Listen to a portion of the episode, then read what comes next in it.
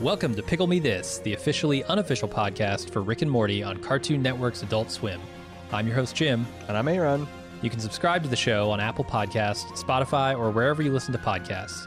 Today we're covering Season 3, Episode 5, The Whirly Dirly Conspiracy. Here's Aaron with the recap.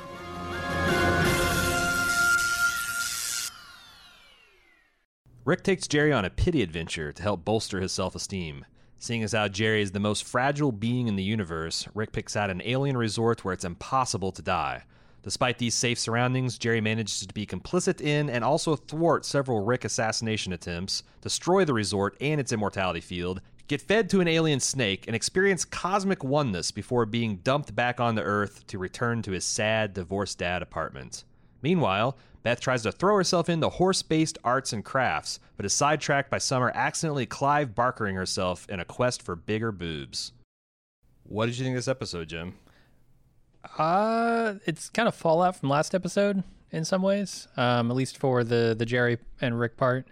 Because I think during this episode, they talk about how Morty wanted Rick to take Jerry on an adventure, and then it comes out that Morty wanted that because he wanted to get away from Rick, right. who who just you know really tore a new hole in his heart last episode uh, with that noob noob stuff, and I really enjoyed it. I thought you know the the stuff with Summer is interesting. The the adventure with Rick and Jerry, I think, is something that I wanted to see and maybe didn't know that I wanted to see until I saw it.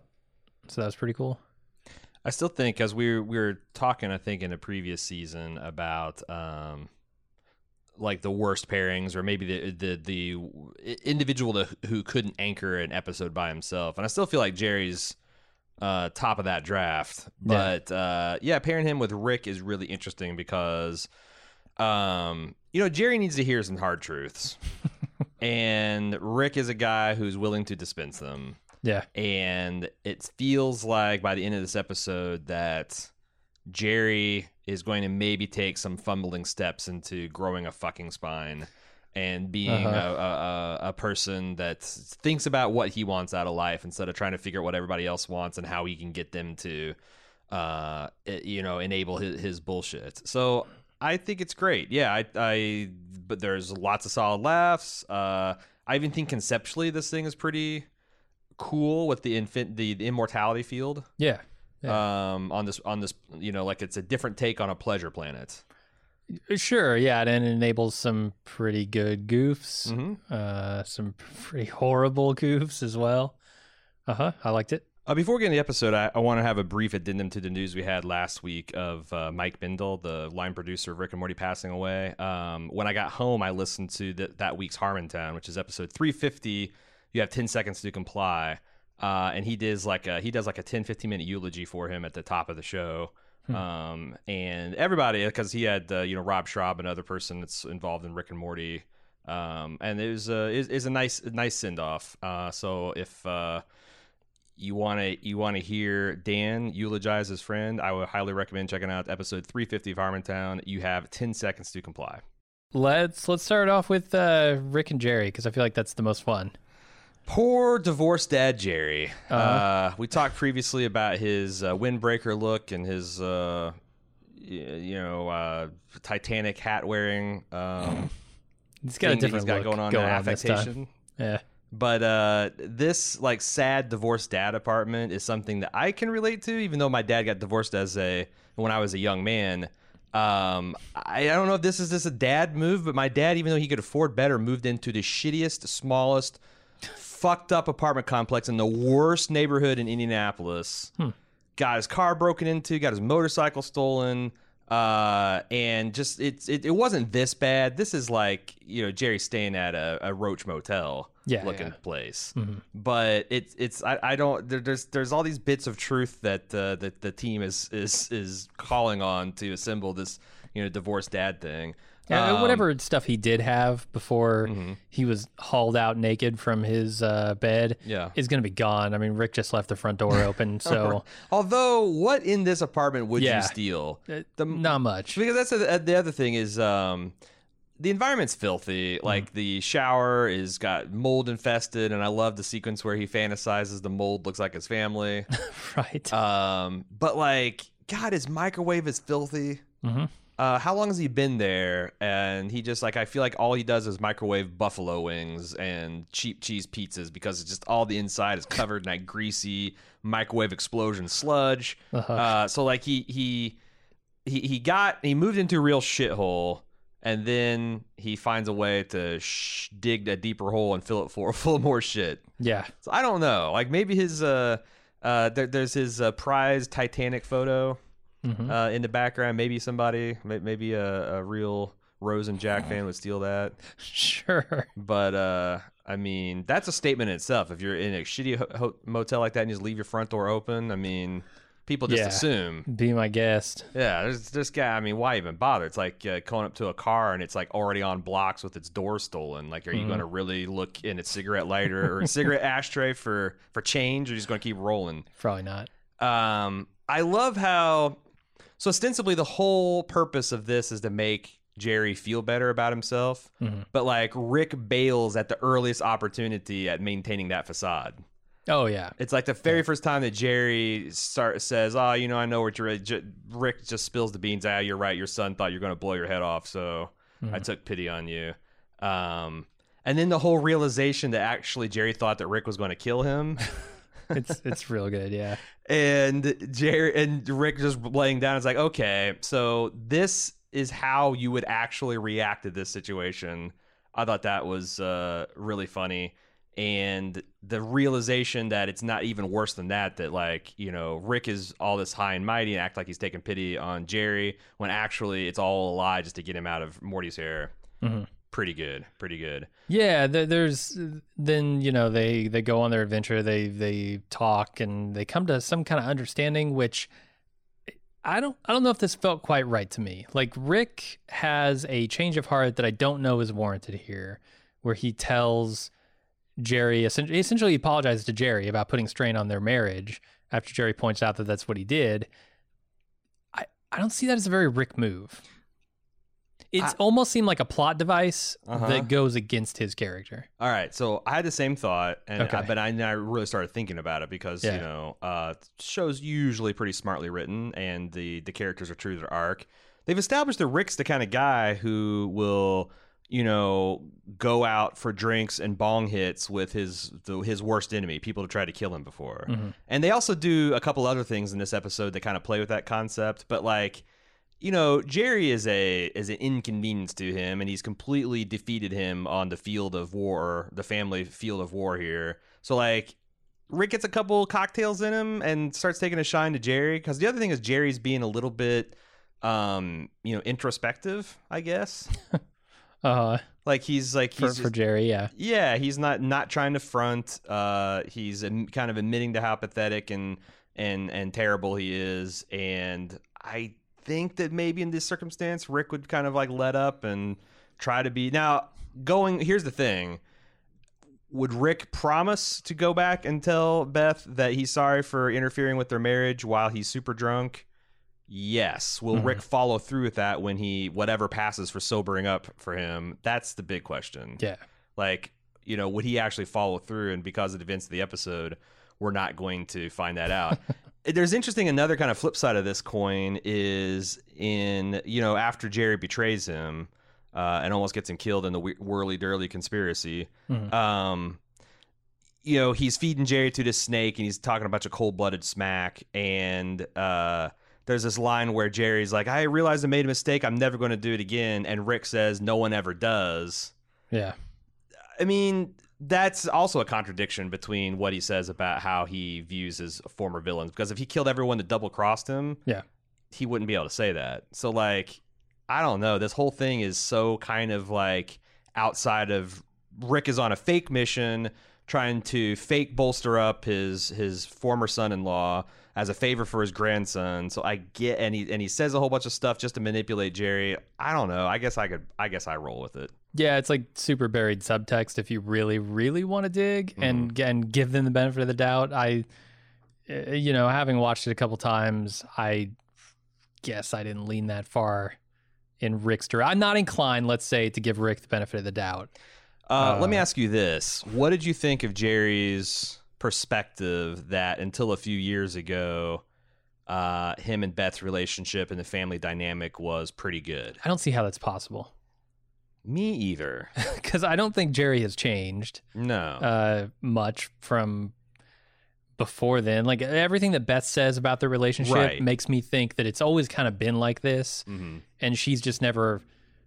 She just always kind of lived with it.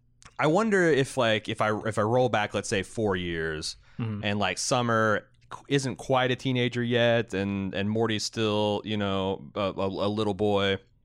I feel like that you know when kids hit the teenage years is when you start having you know that that's another like you know it's when they're babies it's a real pain in the ass when they get to be teenagers it's a real pain in the ass. I wonder if this is like rose colored you know rose tinted glasses that Jerry's got on that like Yeah. Beth was progressively getting fed up with him uh, and his bullshit, but he couldn't see it. And the kids were young and they weren't giving any problems. And they looked up to him as their dad. And Rick arriving co uh, happened to expose him for being the lightweight that he is. And also, the kids started getting older. You know, Morty started doing weird shit with Grandpa, so he started to get distant. I wonder if it's true from his perspective that they had the perfect marriage until Rick showed up. Yeah, I mean Jerry isn't super self-aware. I don't think so. The idea that he would not see the signs uh, is totally possible, and I also think that Rick probably did put extra pressure on that marriage, right? Like, you know, maybe maybe it wasn't that everything was roses before, but certainly now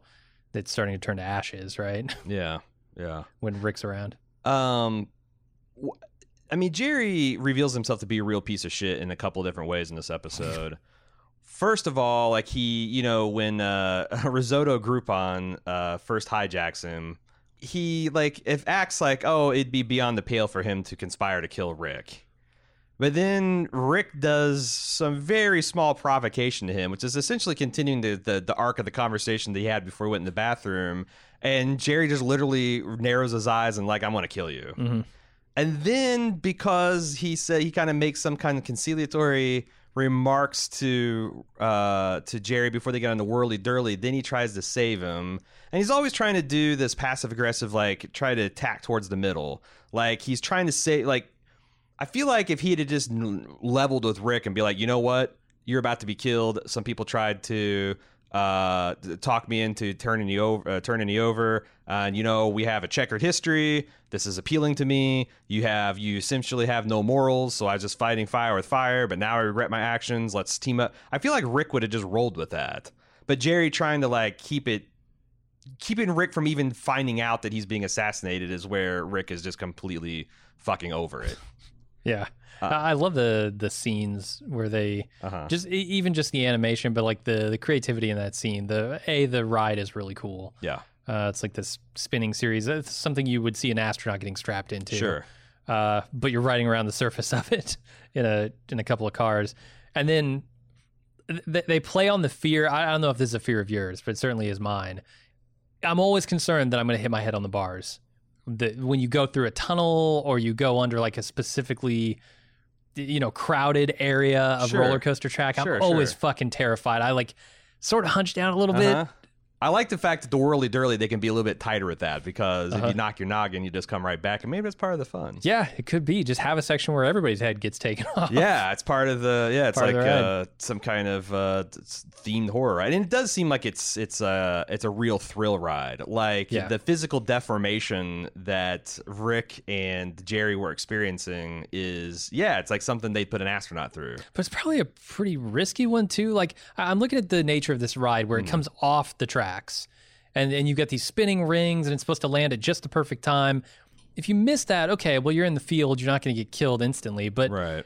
if you go flying off the tracks, you're going to go outside of the field in a falling roller coaster car, Right. and eventually hit something and die. Like the stakes are still extraordinarily high on that Yeah. ride. Why are there gaps in the field where people's heads just stick up out of the field that protects you from dying on this insane ride? Cutting corners, man. You couldn't you couldn't increase the diameter Maybe of that those field a aliens, little there, bit. there's actually a strict height requirement, but it's like the opposite of you must be this tall. It's like you have to be this short to ride the ride, and these aliens just frag- fra- Right. flagrantly uh, ignored those those They, they probably should only allow certain types of life forms in there. Then True, true. Yeah. Well, like I said, if they got the sign up and they don't pay attention to sign, then fuck them. I really like the dark, the black, blackest humor of the brother and sister that we've seen in the bar, running Oh around God. blowing each other's heads off for fun. Mm-hmm. Like the final time the brother shoots her. Uh, and she's not going to get back up because the immortality field's turned off. Holy fuck! I noticed the the brother called the sister Lisa. I wonder if that was like a very stealth Simpsons reference. could be. Like this is the uh, alien version of The Simpsons. Yeah. Uh, have, having some fun at the Immortality Planet. Um, I love the dialogue that Jerry and Rick have as uh, Jerry's being fed to this carnivorous worm. Um, he says, uh, you know, like Jer- Jerry's like fed up with Rick, and as he's going to die anyway, he hits back with like, "You stole my family," and Rick shoots back, uh, "Who got taken more?"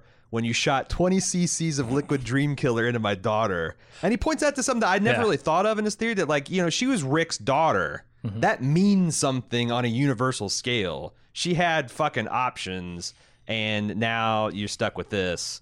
Um, and yeah, you, but how many daughters you got? Well, true. But that's the thing is like it seems like in this finite curve Mm-hmm. of of probability that the vast majority of Beths marry a, a, a Jerry.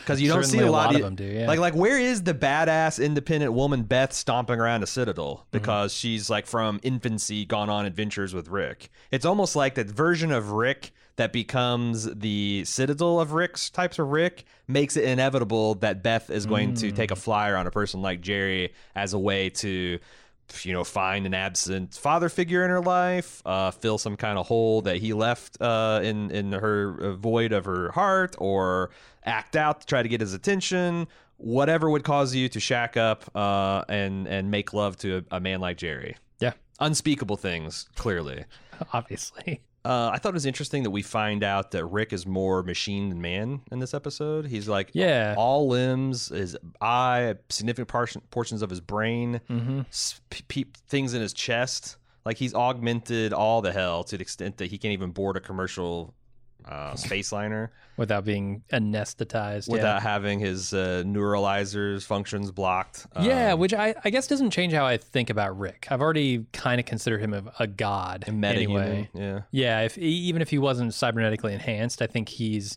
they, they portrayed him as being so smart that Mm-hmm. he might as well be a god.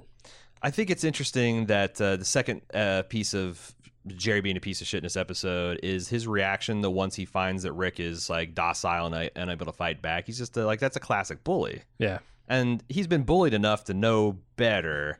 It's just and it's it's it's just, it's like a hollow victory too because like Rick can't fight back. He's not going to remember any of this stuff. It's consequence free, which sets up the whole sequence with him and Risotto, where you know he does this. Uh, he's being triumphantly brave, and he's like, "You're neither. I'm beating you handily, and you're not brave because you know I'm not going to kill you because." You're the vagina guy, and which causes Jerry to get. And I mean, that's the thing that Jerry, when he gets angry enough, he actually does find a backbone. Yeah. bites the guy, and he in- instantly uh, regrets it, and he's saved by uh, a hyperspace trip, Mm-hmm. Which I thought is a very, very long and very cool visual sequence of these Oh, three yeah. characters essentially becoming one in space time. And when they come to, like Jerry and Risotto are both kind of like rethinking their life, and Rick shakes it off immediately. yeah, I, I love the fact that he's got all these classy uh, threat cybernetics, but he uses a suction cup to pull the other guy's gun to him, and he flails like like it's like a, like Because- you trying to get a lure off a fishing line. You're kind of like fumbling for Yeah. it before he just blows the guy's head off with his own gun. And then finally, I think it's cool that because a, a, a lesser show would have this be like Jerry hitting rock bottom, and then you know he would start to make positive changes. But here in the end of the episode, even as he vows, right. uh, you know, I'm not going to play the victim card anymore. I'm not going to try to play on people's sympathies. And then Rick's like, "Hey, sounds good," and but Jerry tries to change his mind, and Rick's like, "Ah, no, I, I, I believe in you, buddy. You can call an Uber, get a lift, Uh-huh. walk, whatever. Bye." Uh, it's going to be a long. If Jerry recovers at all, it's going to be a long, hard road. Yeah, because- and I think there's room for it to happen. I mean, you can look at this episode and you can say what the the journey that Morty has gone through has changed him. So I do believe that they will evolve characters. Oh, um, yeah. and certainly Beth has evolved. You know, that's it's something they do. So we'll see how long it takes Jerry. Yeah, like um, Morty is markedly more mature in the way he's dealing with things Yeah. in this episode, and kind of becoming almost a parental figure for his older sister. It's it's interesting that they, you know, we've we've heard him talking in in interviews and stuff that they want to keep this like Simpsons level where no one ever ages, and yet there's so much character development happening. Yeah. the character's getting sharper, more mature, more nuanced, and I don't know, maybe that'll work in like in a forever 14 year old body. I, I think so. So All far, right. so good. Well, let's talk about Morty and his adventures with uh, Summer and Beth. Um, Yeah. So they've done a lot of divorced dad commentary. And from what little I know of my experience with divorced moms, is like them getting way into uh, uh, arts and crafts is kind of like their their windbreaker move. Okay. And Beth doing it out of leftover uh, hooves. There, And there's feet? something grotesque, and it's not the hooves. It's not. That's not the problem. Right. There's something like unnatural, like Lovecraftian about the things she's building. Because Mm-hmm. if you look at it, she's building a dog out of horse hooves, and is she? Because I thought it was a horse, just a very, really shitty job of it. I mean, maybe it is, but it's got this tail that comes way up. I don't think of horses having upward tails. I think of, you know, flow do. They- downward they have flowing. flow, yeah. It- I I think she's making a dog, which to me is just so unsettling. If she were making a horse out of horse hooves, I'd be okay. But Although it's- it's something like about making, making- another creature out of it is no. I mean, what if you made like a three dimensional collage of a human out of toenail clippings? And, and not just I mean, that it's because gross. because it's because Yeah. I, at first I thought it's just like yeah you know when um, uh, a guy puts on horseshoes what's that farrier there's there's a there's a learned name for it or maybe it's just uh, That sounds right, but I'm farrier let's go with farrier yeah. uh, until someone pro- uh, looks it up and proves me wrong. Um, they do have like hood, like you, you get a bunch of hooves, like you know toenail clipping types of hooves, but there's whole ass uh, horse feet. Like you know, you get the Uh-huh. like the, like a couple of points of articulation, like the horse ankle, the horse forearm, and when and Morty asks her about it, she doesn't respond except for say, "Hey, I just assure you, this is all perfectly legal." If that's what you're wondering, yeah. And there's also like a half fragment of dialogue when they come back to this from a later scene where she's talking about like uh, how she just kind of walked them out of the horse hospital. Uh-huh. Like I just feel like she just got this big bag of medical waste and in some kind of insane divorced mom move, just had to get get get the hot glue gun out and and make her a horse dog.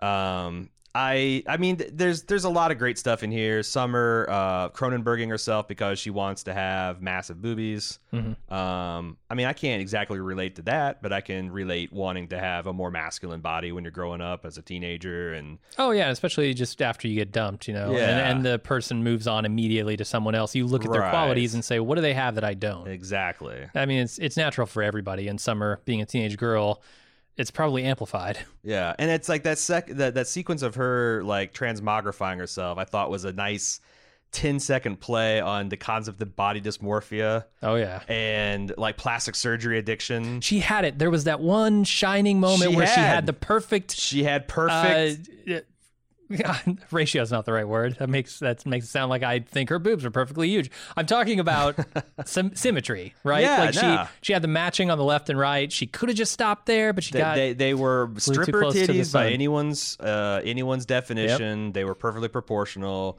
and then she she she had to fly too close to the sun. Man. And how I, I did like and then she um, just kept getting closer and closer to the sun. yeah, and I she think it was neat how they did it because like at, for her putting her hand up to like block it is like a natural Yeah. human reaction, but then.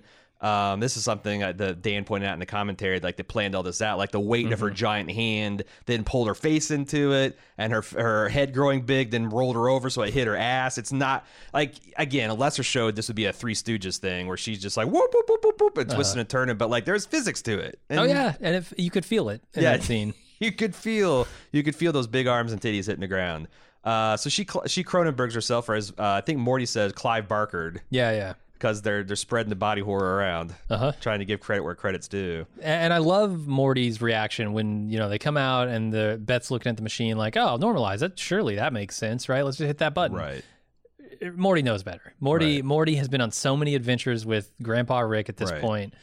He knows that normal is is completely relative. It's relative to this fucking planet Earth. Absolutely. let alone i mean and you think about like if you've ever bought like a shoddy piece of uh let's say chinese uh, electronics Mm-hmm. and you read the in, instruction manual, probably auto translated in English, there's some hilarity there. Oh yeah. So imagine, and that's just on our planet where we all have the same physiology, we have the same basic human needs and drives and conceptual understandings of things mostly.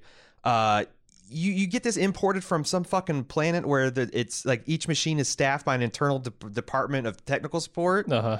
it's it's funny because there's a little bit of boomer humor in this too because like I did my share I did my my fair share of technical support back in the day when I was entry level IT guy. And I was always amazed at how uh number one people could could be completely unable to follow directions Yeah. like you tell someone to click on something and you'd hear three clicks over the phone Uh-huh. and be like what the fuck did you just do and also their ability to just follow directions regardless of what like you know, I'm pretty sure I could have gotten someone to pour a, a cup of coffee in a fan vent or something if I told him to do it and the person was dumb and, and not good with computers enough. And there's a little bit of that with Beth, Uh. where she like frees the technical support guys, which I thought was pretty funny. And just Morty instantly realized, oh my God, like father, like goddamn daughter. Yep. Um, Yeah, she doesn't want to. She doesn't want to be dependent on Rick in Mm-hmm. this scene, right? Like she's she's her marriage is just broken up. She's trying to prove how independent she is, Right. So she's going to handle this herself, and I think that's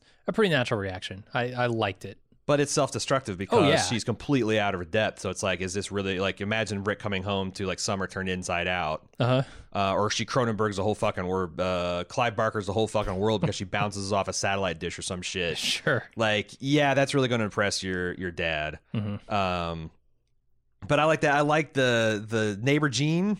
Like that was one of the things from the I remember from the teaser trailer. Like Morty just snapping at his neighbor, "Mind your own goddamn business, Gene." Yes, and it, it's amazing to me what Gene does and doesn't notice about the scenario. Oh yeah, So he doesn't notice the the exploded house, the giant summer. True. He just walks up, and when they're when Morty and Beth are arguing, he goes, "Everything okay?" Well, this is the same he neighbors. notices the argument, but not the Well, explosions. to be fair, Summer had already fucked off at that point. uh huh. But the house is ruined. This is the, the, same the neighbor. Is This is the same neighborhood that routinely sees like a flying saucer land and pull into the garage, and everybody just Uh-huh. watering their floor, their their lawn. Yeah, but here you have the interaction with the neighbor, That's right? true. Like that's the difference. Is in my mind, like there's a neighbor standing there looking at the scenario, Right. And the things he sees out of place is like the relationship that's Right. not quite right between the mother and son. Well, and they also have that sitcom thing where they set it up to be like Tool Time. Yeah. Uh, you know, Tim's neighbor. I forget the guy. Wilson, yeah. Wilson. That you just see like you know the sage, trusted, outside the family friend that can like be the impartial judge. And he starts that that that interaction, that sitcom interaction, and Morty just shuts him fu- down. Yeah. Shuts him down in the way only an Adult Swim cartoon character can do it. Um, but also like the idea that Morty is paying more attention to his sister than than the mom is. Like Yeah. he's able to instantly once uh he he puts two and two together realize that oh this is because Ethan broke up with her. Ethan's going to take her to this camping trip. Ethan broke up with her to take this girl with big stripper titties to this camping trip. Mm-hmm. She's going to go there to I don't know wreak some kind of big girl revenge. Yeah, I think Yeah, she was going to attack plan? on Titan Hmm. him maybe.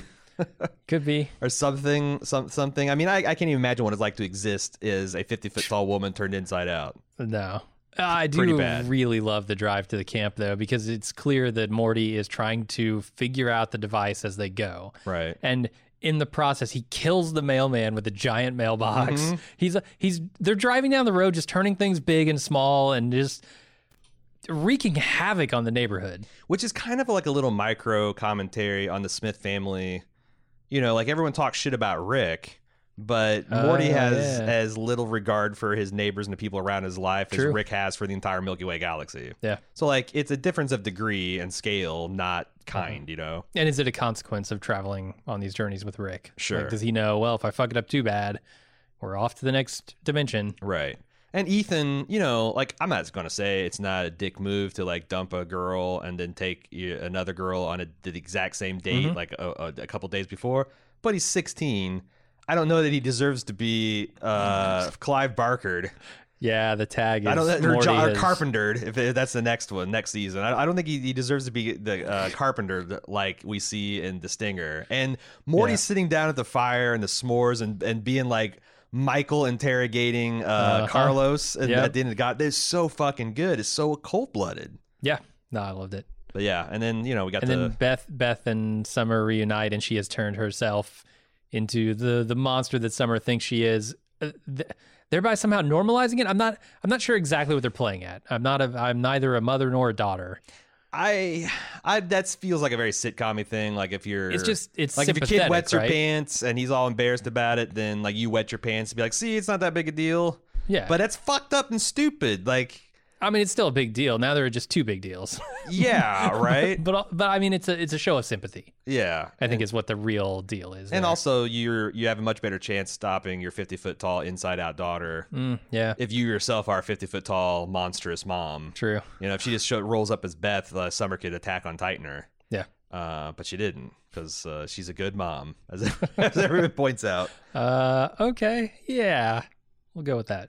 After this short break, we'll be back to talk to Wall Street Journal reporter Paul Vigna about the finer points of destroying a galactic economy. We'll be right back.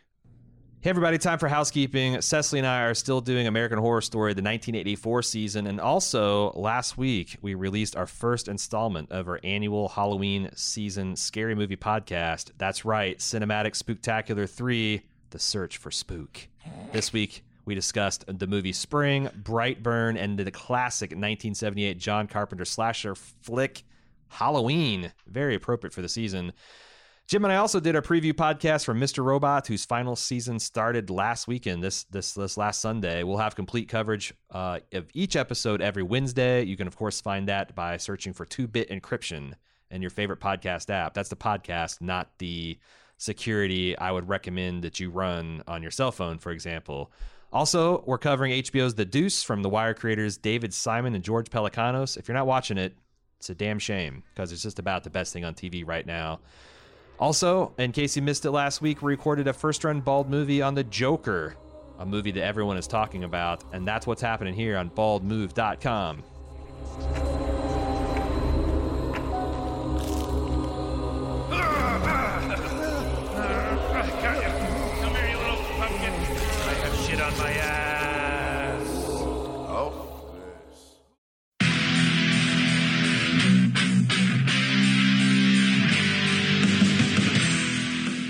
We're getting geared up for the sixth annual Summer Badass Fest. And while we're working on a slate of apex badass films to enjoy, we've got an early action packed announcement to make. Just like last year, we're kicking off Badass Season with a live movie watch and podcast recording. We've rented out a theater for connoisseurs of action films and Bald Move fans that just want to have a great time. Unlike last year, this year's movie is top secret. Hush hush. No hints, except it's incredibly badass. It stars an absolute icon of the genre. We're willing to bet most of you haven't seen it, and it's gonna be an incredible viewing experience with a packed house of bald movers. Those of you who came to last year's screening of Total Recall know what a party it was. And those of you who didn't, now's your chance to experience it. Meet me and Jim, order some custom movie themed drinks at the theater's full bar, then watch us record the full podcast for the movie. We reserved a venue over twice the size as last year, but seating is still limited. It's happening Friday, Friday, Friday, June 21st at 7 p.m. in our hometown of Cincinnati. Get full details and buy tickets at baldmove.com slash live. Cincinnati's actually a pretty great city to visit, and we've got lots of details for side adventures on our event page as well. The Reds are playing the Boston Red Sox in their fantastic Riverside Stadium. The thrills of Kings Island just minutes away, and I'll be leading a kayak trip down the scenic Little Miami River on Saturday. Again, get full details and get your tickets now on our Badass Fest 6 page at baldmove.com slash live, live,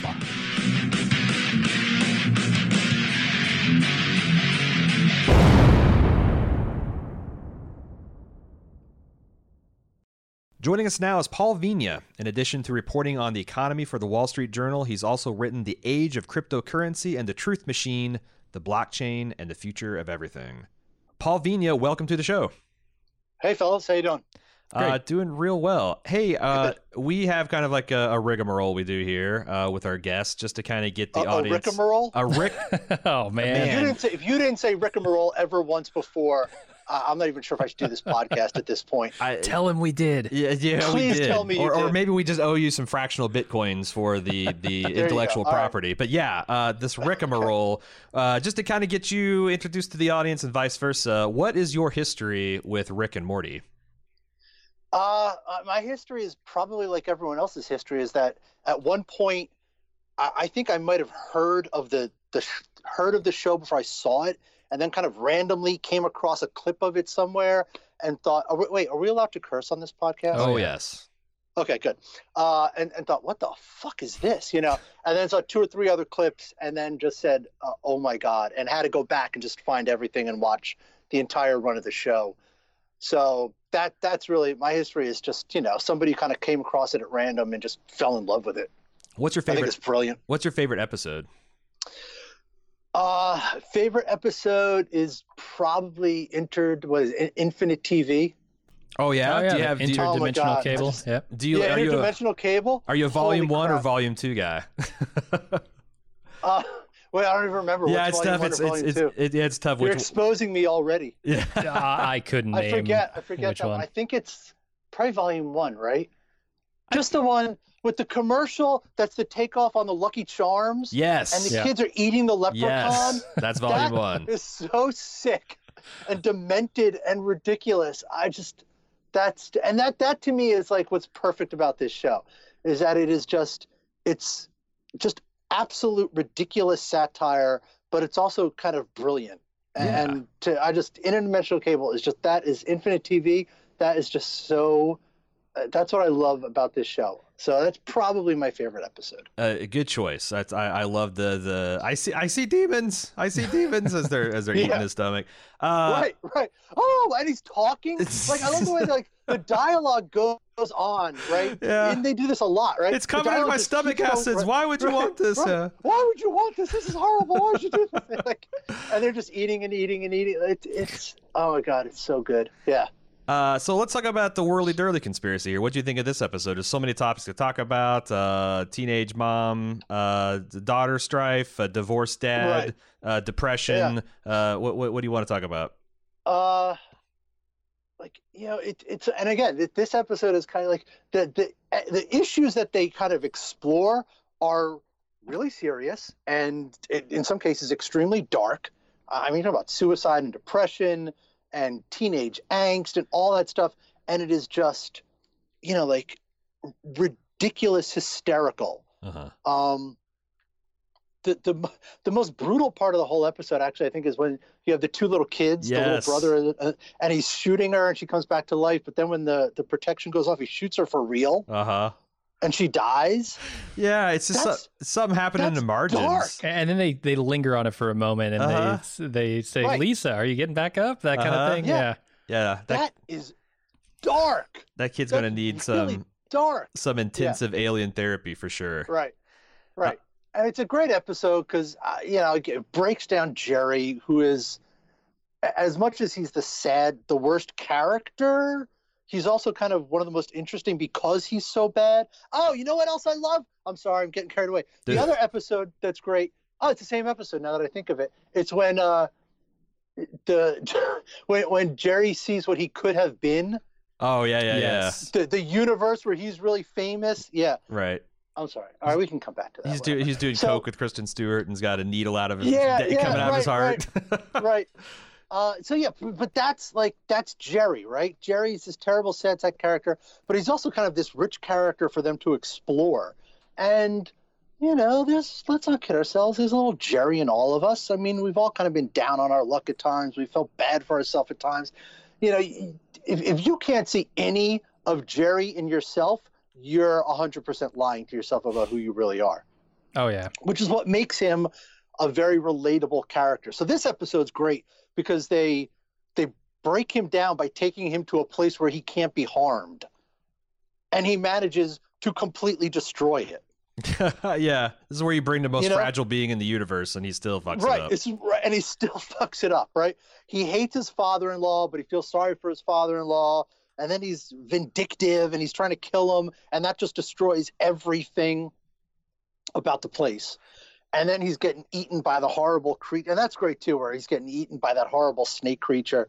and and Rick is just casually watching it, and you think, oh my God, Rick's gonna let this guy die. Rick has no compassion, and then Rick seems to, but Rick doesn't. Yeah. Uh, so that the whole way they kind of break Jerry down and bring him back is is to me very interesting. I wonder why that he doesn't feed Jerry to the snake. Is it just because it would bum Morty out? Like you know, to, to, Morty. Well, that's the thing, right? Like, did he really just need a living thing in that goo? And that's why, like, was he really going to let him die? And the answer, of course, is absolutely. Absolutely, right? I mean, these are infinite universes, infinite versions of yourself. He knows that. He can go to any other universe and get another Jerry. He doesn't care about their lives. Well, plus he's, he's proven it. They, they, proven they, it. they, had that Jerryboree episode where they established there's like a Jerry daycare and there's a oh, level God, where too. all the right. Jerrys have been abandoned. So yeah, you could just swing yes. by there, tip the lady a little bit extra to look the other way, take home one of those, yes. you know, right. uh, a derelict Jerry's, and boom, yeah. bang, you're back in business.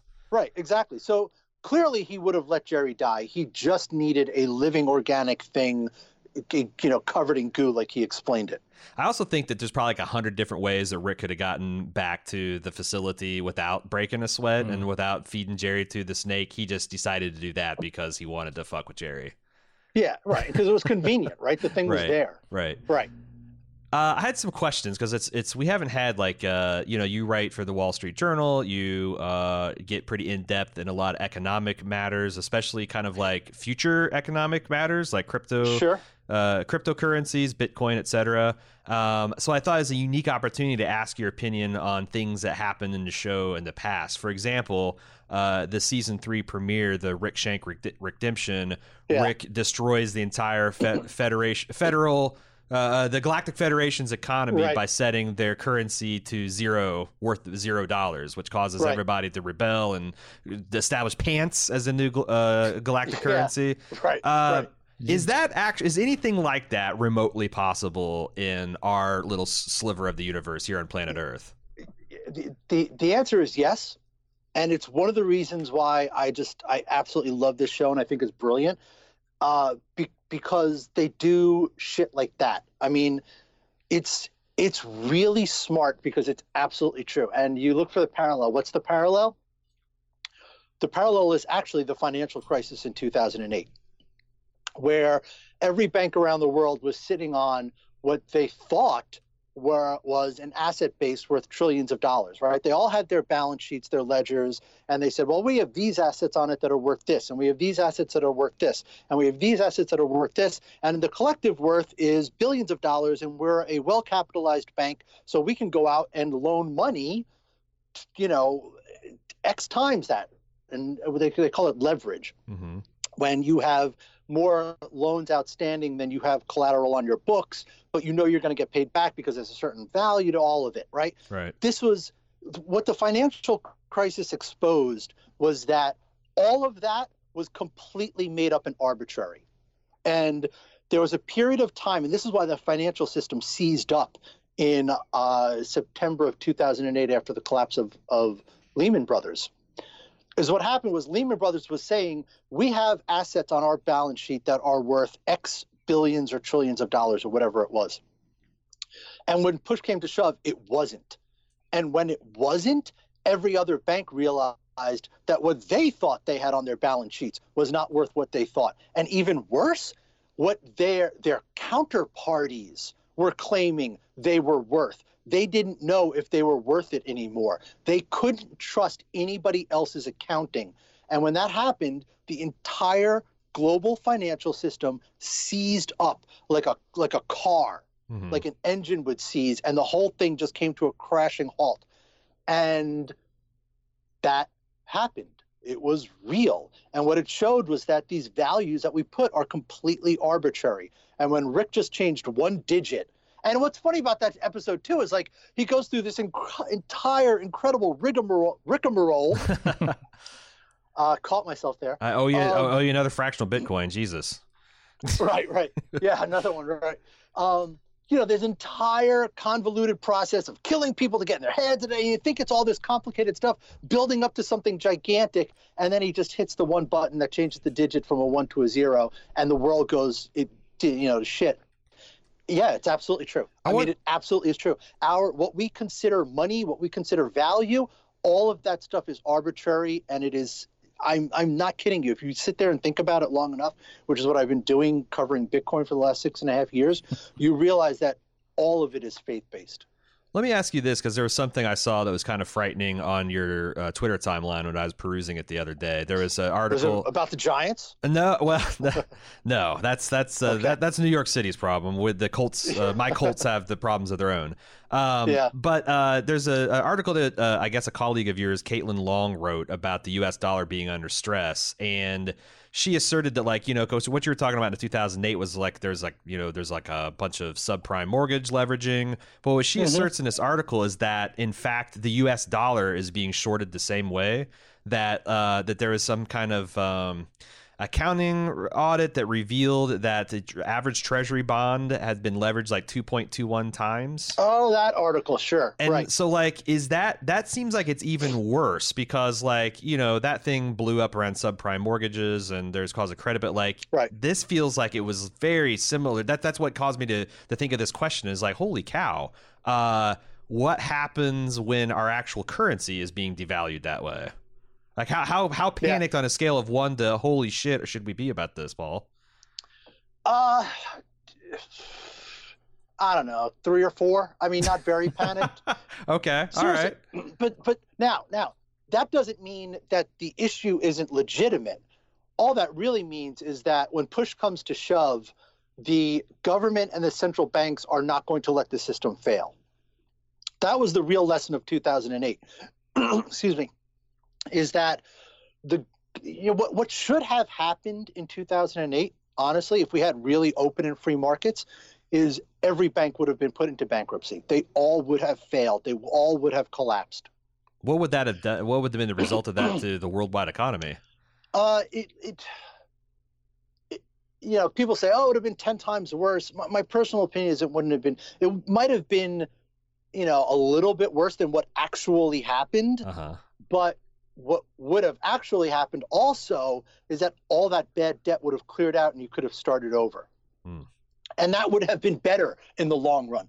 All the big banks would have been put into bankruptcy. They would have been broken up, the various pieces sold off to whoever could buy them. And you would start to rebuild the financial system from a lower base. It would have been better. That didn't happen. And because the government and the central banks came in and saved it, and that is the enduring lesson to get back to your question. The enduring lesson is that the governments of the United States and the world and the central banks of the world will step in and save the system, which is why I say the panic level is only about a three or four. But the issue is real.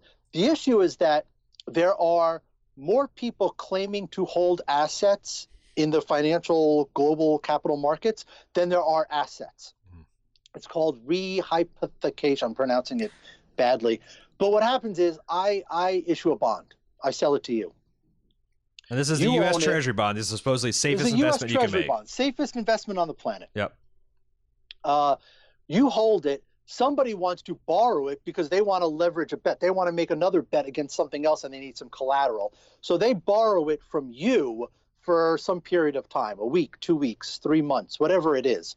So I own it. It's on my balance sheet. I sold it to you. I have that credit. You own it. You've lent it out to somebody. That process can go on several times to the point where that one bond is now sitting in various guises on several different balance sheets. Normally, that's a ridiculous system, but it normally works. What happens is when a couple of people have to cash in their chips at the same time, you get problems, which is what happened in the financial markets the last week or two. And the Fed had to come in and kind of throw some liquidity around and smooth it over. And, that, and they did it. And that's why nobody panicked. Well, Uh, in 2008, they weren't expecting it, and the whole thing just seized up at once, and they had to come in and scramble to do it. That's why you had the problems. It seems like from a, a, a layperson or something from sitting outside, it's like it's it seems like if everyone's aware of this problem, there should be a way to uh like account for this or keep people from doing it if it's actually bad. Is there am I should I draw a conclusion from the fact that Oh. everyone knows about this and no one's doing Oh. anything about it? Oh, oh, you, you naive cartoon-loving nerds! how, how precious of you. Uh, Yeah, man, of course it's a problem. Look, uh, and I know this is a Rick and Morty podcast and not a financial markets podcast, so we don't have to go too far into it. Um, but They, the, the cartoon loving nerds need an education. Give it to him, Paul. yeah, uh, the, the the issue is that over the last I don't know four or five decades, um, the markets have expanded rapidly, and the technology to manage that has not kept up. And you've kind of had just one jury rigged solution after another, where to the point where right now the entire global market is this just incredibly convoluted Rube, Gold, Rube Goldberg like machine that parts of which are built on, excuse me, code that is probably 40 or 50 years old. And nobody has taken the time to update the entire, because updating the entire system would be very expensive and time consuming. And they've made it work well, quote unquote, well enough. So that's why nobody has bothered to to rebuild it, re-engineer it. But yeah, it's in it's in need of re-engineering. It's in need of rebuilding, and that was one reason why Bitcoin and cryptocurrencies seemed so attractive when they first came on the scene, is because they promised the promise of them was this sort of cleaner technology and this better system. Hasn't quite been proven out yet, but but ultimately that's kind of what the real sort of attraction of those cryptocurrencies are. Uh, I got like, actually I got a follow up on that. So like uh, just just to get a scope for my own personal curiosity, how many global financial collapses would it cost to actually rebuild the system in a great? Because I'd say it's, it's too expensive to do, but like trillions of dollars are lost in the in the last collapse. Like, is it more Right. expensive than that? Is it actually cheaper to just let the thing Well, uh, I chug mean, along for twelve years and fail every every decade or two? Or Yeah, I mean, look, the, the answer to that is, is self evident. We had a crash in 20, 2008, and they didn't rebuild the system. It was cheaper for them to paper over the problems. Hmm. So, Well- to, to answer your question, what would it take? It would take something magnitudes worse than 2008, God, that's Hmm. that's which is Terrible. exactly. Yes. Uh, so I, I gotta. So this is a kind of leads up to my next question. In season two, there's this episode uh, where they get on a purge planet. Look who's purging now. And you know, long story short, at the end, there's this peasant class that's been liberated from this rich, uh, overseeing ruling class, and their Yeah. economy essentially gets devastated. And Rick, uh, as he's leaving in a spaceship, suggests they try bartering and they evolve from a like feudal agrarian barter system to essentially laissez-faire capitalism in the space of about 30 seconds. And i was wondering if if if if paul uh Vigna was there and he had your pitchfork and you had your your straw hat and your step forward to say no this is you had your clean slate. You you already had the magnitudes worse. Everyone so many people did. What what what would you recommend these people institute? Uh, there's no doubt, as as noble as I think I am, and as as honest a player as I think I am, and I think I'm certainly a decent person. There's no doubt that I would do one of two things. I'd either uh, propose something that is completely unworkable and wouldn't work, and people would hate it and would hate me, or I would propose something that absolutely would benefit me above everybody else, and eventually people would come to hate me, and I would. And either way, I end up being the next hated person. There's no there's no way that I would suggest something that is actually workable that also is completely equitable and fair and would create a you know sort of utopian society it just would the reality is those things just they don't work. So capitalism is as close as we get to that. probably you know probably. But again infinite universes somewhere there's a version of me that would promote you know promote something that would work just gotta get a portal gun and find that paul Yeah, maybe we should Right. see an episode uh, where you know Rick and Morty goes deeper. Maybe maybe you could talk with Dan and Justin and see if you could uh, consult on an episode like that. yeah Oh, I, I should. They they they need that. Uh, they did the real. Actually, they don't need me. They don't. I'd like to think that they need me, but they they clearly don't. Uh, Paul, is there uh, where tell tell our listeners where they can keep up with you on the internet, and is there anything that you uh, any project you're working on that you want to let people know about? Sure. Uh, I mean, look, Twitter is is the obvious place. Just at Paul Vigna. If you want to keep up with my my rantings about Bitcoin and the giants and the economy and I don't know whatever else. When when Rick and Morty comes back, I'll talk about Rick and Morty. Uh, Amazon, if you go to Amazon, I've written a couple of books, two about Bitcoin, one about The Walking Dead, which sounds just like I tell people that it's, oh, you've written books? Yeah, I've written books. What are they about? Uh, Bitcoin and The Walking Dead. And people so they look at me like, what? How does that, you know? But when you think about it, they're actually not that dissimilar. okay. Well, because you know, Bitcoin people are are you know, but there, there's an overlap. Mindless zombies? overlap- What is it? What are we? What are we? Well, it's, there's, it's the apo- it's a it's the apocalyptic death cult. You Hmm. know, in both cases, it's it's really not that dissimilar. Uh, and I'm attracted to apocalypse stories, so that that's why I think I'm interested in both topics to an extent. So they're they're not that dissimilar. Yeah, I've written a couple of books about Bitcoin. One about The Walking Dead. Uh, you can find them on Amazon. And then obviously the Wall Street Journal, where I write, where I get paid, my day job. So I'm always on the Wall Street Journal. If you want to go on that website, wsj.com, you can find me and uh, much better writers than me too. So if you go for me, you'll probably find someone who's even better, and then you'll like it, and you'll think, oh, wow, these guys are smart. Maybe I should subscribe. Not for Vigna, but for somebody else. I will uh, link those in the show notes for the convenience of the listener. Uh, I appreciate uh, you coming on, Paul, talking some econ, talking some Rick and Morty. Uh, we'll see you soon. Yeah, let's uh, get back when season four comes on. Let's do it.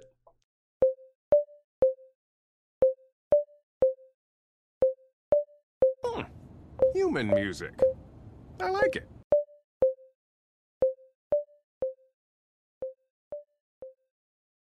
All right, Jim, are you ready to once again plot to the future?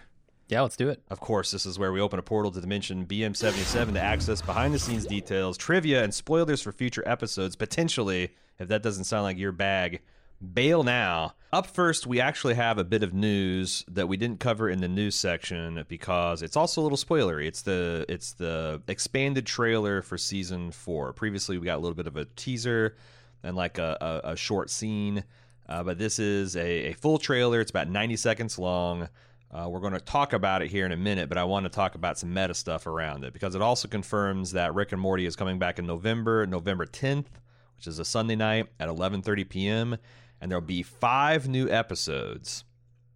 Now, part of the internet that care the part of the internet cares about Rick and Morty lost its shit a little bit when they heard that because uh, people were afraid we'd just get this half season because it's you know Lord knows Rick and Morty has been plagued with delays and and fits and starts throughout its history, and the trailer kind of leans into that with the "it's the half the season you deserve" talk. I don't know why they did it intentionally in that way and inflammatory, um, but.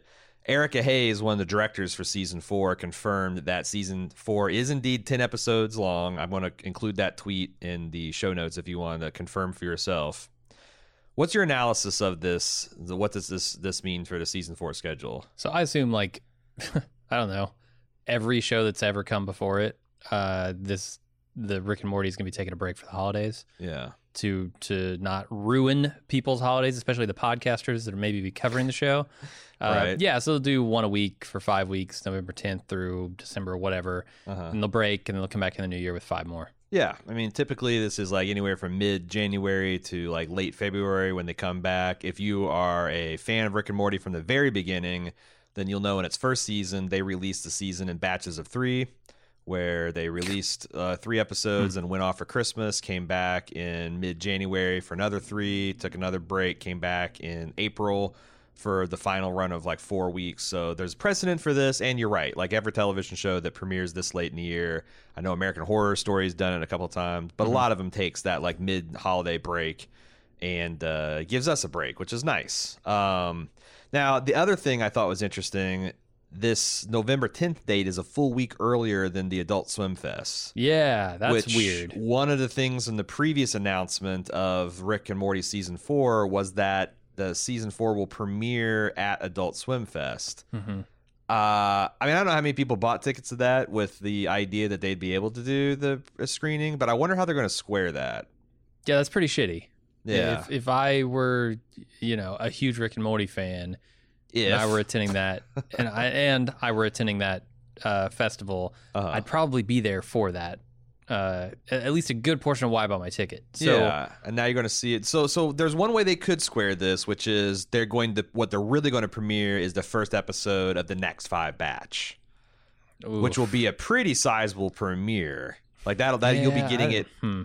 weeks, if not like a month and a half, two months in advance of when anyone else is seeing it. But like any other way, like the other I thing, seriously doubt that's what they'll do. the other thing is that they could premiere the second episode. So like it comes out the The next before, night. yeah. So they're just going to screen the second episode, but that's still a little, you know, It's not really what they promised. yeah, Uh, I would be little disappointed. thunder stolen. I Yeah. think Mhm. by themselves, they stole their own thunder. Jim. I know it's really weird. Yeah, uh, it's a very uh, Rick thing to do. I don't Hmm. know if that's if rolling the way Rick does is the best way to take care of your fans, but uh, Yeah. the, the, the big big bullet point for me is that Meeseeks are making an appearance and not just a cameo. They're in a couple of the Yeah. scenes in the trailer. There's one where they're having a struggle for a gun in Rick's uh, spaceship with Morty in a full Nazi regalia Uh, and Gearhead in the back seat. I yep. th- and there's others where they're like looks like they're just multiples of them rampaging or as through uh, Main Street, uh, wherever the Smiths family lives on Earth.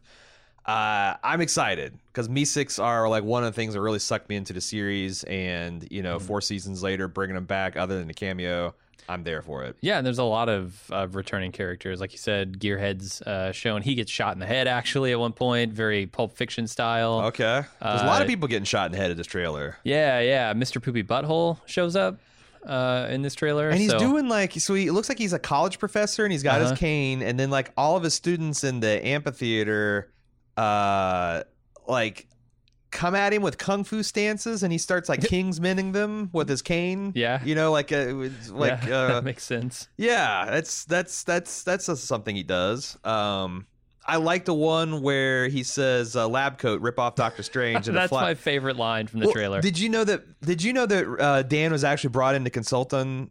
yeah, Doctor but he said he was there one day. They didn't use any of his stuff. I it's yeah, I don't think this is self-referential I of Dan. think I think it's this a is just- little, a little self-referential. Mm, okay. but uh, yeah, yeah. I, it was easily my favorite line of the entire trailer. it just goes off and like I, uh, and that might tie into because there's one point where Rick's saying, "Yeah, you're right. I could get used to this magic because it looks like he's going through like kind of like Some uh, kind of magical gun yeah, into some kind of steampunk stuff. Mm-hmm. high fantasy adventure, and that is exciting. Like Rick mixing the arcane, adding the arcane to to his element. Oh, and you know he's going to be super skeptical at first, and it'll be good. Well, also like if they're to me, I guess magic. I roll with the Asimov uh, description, which is uh, Mm-hmm. technology. Any sufficiently techno- to advanced technology is, is magical. Yeah. So like. Is there something so advanced that Rick doesn't understand it, or is there actually some kind of magical force that is outside the laws of his physical understanding? Or Mhm. they're just playing some fucking video game, or this is like an elaborate fantasy D and D campaign he's running. Like all those things are, I know, are in the veins of Harmon and Roiland, mm-hmm. and like you know, D and D campaigns are all up in Harmontown. Fucking Harmon Quest Yeah. is an animated version of Harmontown just with D and D.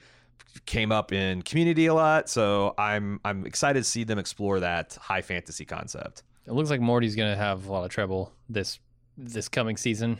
Um, he he seems to be shit on ever more by Rick. You know, he's he's being turned into some beast that Rick is going to have to hunt down uh, if he leaves his his balm on too long. Yep.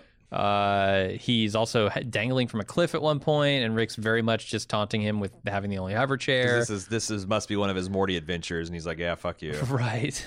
Uh, I love how the the Morty card's coming back, and it's like he said Uh-huh. something like, uh, "Yeah, we're gonna consider this one of yours because I guess Morty is like it's it's a Rick adventure, but he's had enough of his fingerprints on it that more that Right. Rick's like, nah, fuck this, I'm punching your card." Uh-huh.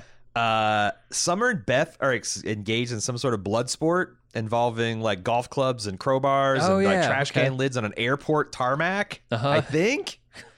Uh, Morty gets a dragon. And Mhm. like I said, Yeah. more tough year for Morty because not only all of the things you mentioned, but as, as I mentioned, uh, he's flirting with Nazism too. So Right. that's scary. Yeah. Uh, and he's he's dying in one episode, which has some really good lines in it too. You know, Well, the well- people who who die don't normally complain. Who are dying don't normally complain about it. Uh, and Morty asks if that's true. He says, "I don't know. I just I'm around people who die a lot faster." They're getting atomized into dust Yeah. or crushed by yeah, or exploded or yeah. I I believe that about Rick. Mm-hmm. Uh, so yeah, it it looks like it's going to be uh, of a piece of, of the rest of Rick and Morty, which is excellent Yeah. news. Everything I saw uh, encourages me that this is going to be a really high quality season. Plus, uh, behind the scenes, Dan and Justin seem like really happy with the process they got, and they're Nice. feeling like super. Like I, what I've heard is they're already hard at work on season 5 Mm-hmm. which implies that we're going to get these with much a much more regular process, and that they found the way to. You know, get both sides because I think bo- Rick and Morty needs both the Justin craziness and the Dan heart and you know consistent narrative arc to actually Oh, yeah. thrive. So being able to you know get that two headed Hydra properly yoked and, and going in the right direction is just just just music to the Rick and Morty fan heart that I have. Mm-hmm. Uh, and that's your trailer talk. I will, in case you've missed it somewhere, this just came out uh, yesterday. I will put this in the show notes uh, if you want to see the trailer and the statement by Erica Hayes. Uh, just uh, check the check the show notes because that's where they're going to be. Um, there's a couple points I thought was interesting. Uh, talking with Chris Parnell and Erica Hayes, who's one of the lead artists on Rick and Morty. I was a little bit disappointed, and I don't know how you answer ask this question delicately, but I felt like Dan could have. Um, ha, like I wish someone had asked. I, I want to ask someone asked Chris uh, like what he feels like everyone assigning all these like broadly speaking beta male roles to him. Mhm. Like is that fuck fuck with you or like is he like the most supremely confident uh self-assured person that he's like, yeah, I've got this voice, but I'm uh you know, I'm rich and I've been on Saturday Night Live and nobody could take like I, I just feel like it's like um if you were all if you grow if you were um, growing up and you're a child star and you always got cast in the fat kid role. Yeah. Like that's got to do something to you, right? Yeah, I mean, it's like Like Chunk e- from every once in a while we make fun of Paul G- Giamatti, uh Uh-huh. just occasionally, and and it's because you know he's the most like schlubby, ordinary dude. He's an incredible actor. He's extremely successful. Mm-hmm.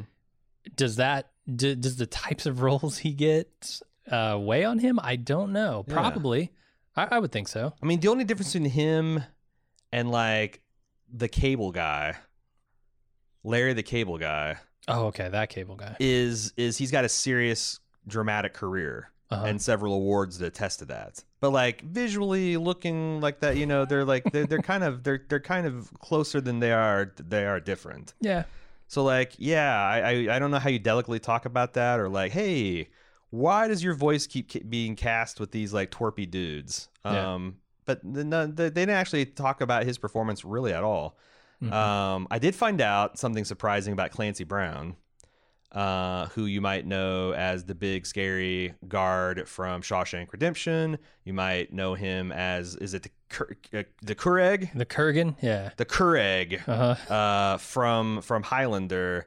Um, I feel like the big dudes like that, big scary dudes like that, they're they e- they're either like super nice or they're complete monsters. And Mhm. turns out Clancy Brown, nice guy. Yeah. Um, Bit of a hippie. Bit of it, yeah. He's referred to as a as a chill hippie. Yeah, that's I was a little, surprised by that. Yeah, that's a little surprise, but uh, I, I feel like that's uh, that's a cool look for him.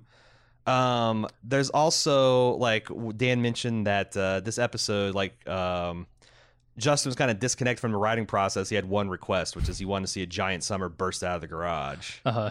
and like Dan was like you know butthurt and upset about like how, but then he realized like you know, um, it- it's one of those things like he, they they say in therapy. Uh, you know, if you feel like you're trapped in your life, then this trick is to see your life as a as a as a the result of the choices you've made, and the fact that you're still living it as a choice you're made, and like Dan embrace that. Like, you know, I'm going to choose to see this as uh as a choice I'm making creatively to just follow Justin's heart, and it leads to an episode like this. And he also got to keep at least one line uh, inserted in this when they're in the time vortex, Yeah, time meld. yeah. which Uh, one was that? I f- It's the, I got shit on my ass. yeah, as, that, that was a Justin as, thing. as Rick and uh, Jerry are like making love as the Uh-huh. li- that that's the lion gazelle slash love makers. I thought that was pretty.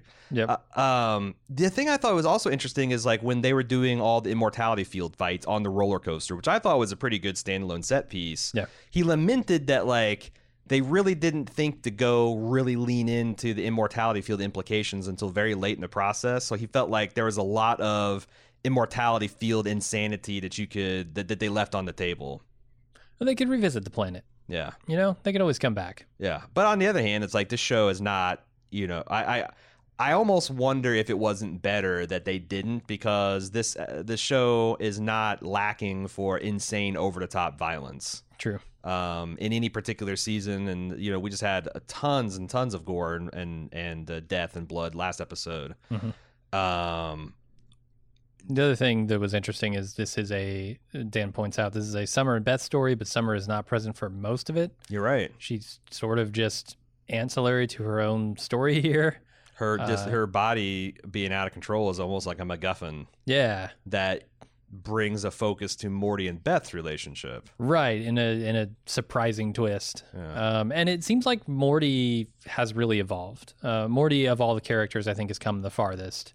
He and maybe specifically after last episode, where we saw him uh, betrayed, sentenced to death by Rick. Right. um, he's kind of written Rick off in a way, right? He needs a break from Rick, so Yeah. he sends him off to going out with Jerry. Um, it, it seems like he's there taking care of his family when that should be part of Rick's role. That should be part of his parents' role. Uh, none of them are doing it, and so Rick has to step, or sorry, Morty has to step up. Something he probably couldn't have done two seasons ago. He'd be completely incapable of. Uh, there's a one other thing uh, point from the commentary that I thought was interesting, which is uh, Dan saying that he thinks Gene comes back later. Uh, I don't think he comes back later this season. We're in the spoiler things. I, I don't think it's uh, well, it Yeah, is in I- the, it- whether it's a spoiler or not. You're in the spoiler section. Uh, I wonder if they're going to bring him back for future episodes, and in what capacity? Will it always be someone telling him to shut the fuck up, Right. or will he actually mature into like a Wilson type character? I don't know. It seems like both of those are sort of hacky ways to go. I do think that eventually, with seven more epi- seasons, they'll need to bring other people into the secret, kind of the way um, they talked that. Like one of the secret, secret sauces is that Rick and Morty don't have to sneak around with mom and dad. Well, I mean, Yeah. a little bit, but they know that like Rick's taken him on intergalactic adventures, and everybody's been in the spaceship, and everybody, I think, at this point, except for maybe Beth. No, Beth has been to the other planet because she went to the wedding. Yep. Um, And the the party with Logic last time, I assume that Yeah, was I was off planet. I do feel like now that the whole Earth has been like under the domain of an alien empire, that more people need to kind of like be into the the little secret, like maybe a Golden Yeah. Fold, Mhm. maybe uh, neighbor Gene, uh, maybe a Principal Vagina. Mhm. It, it it's the natural thing is like get get a little bit more people into that mix. Yeah, that could be fun.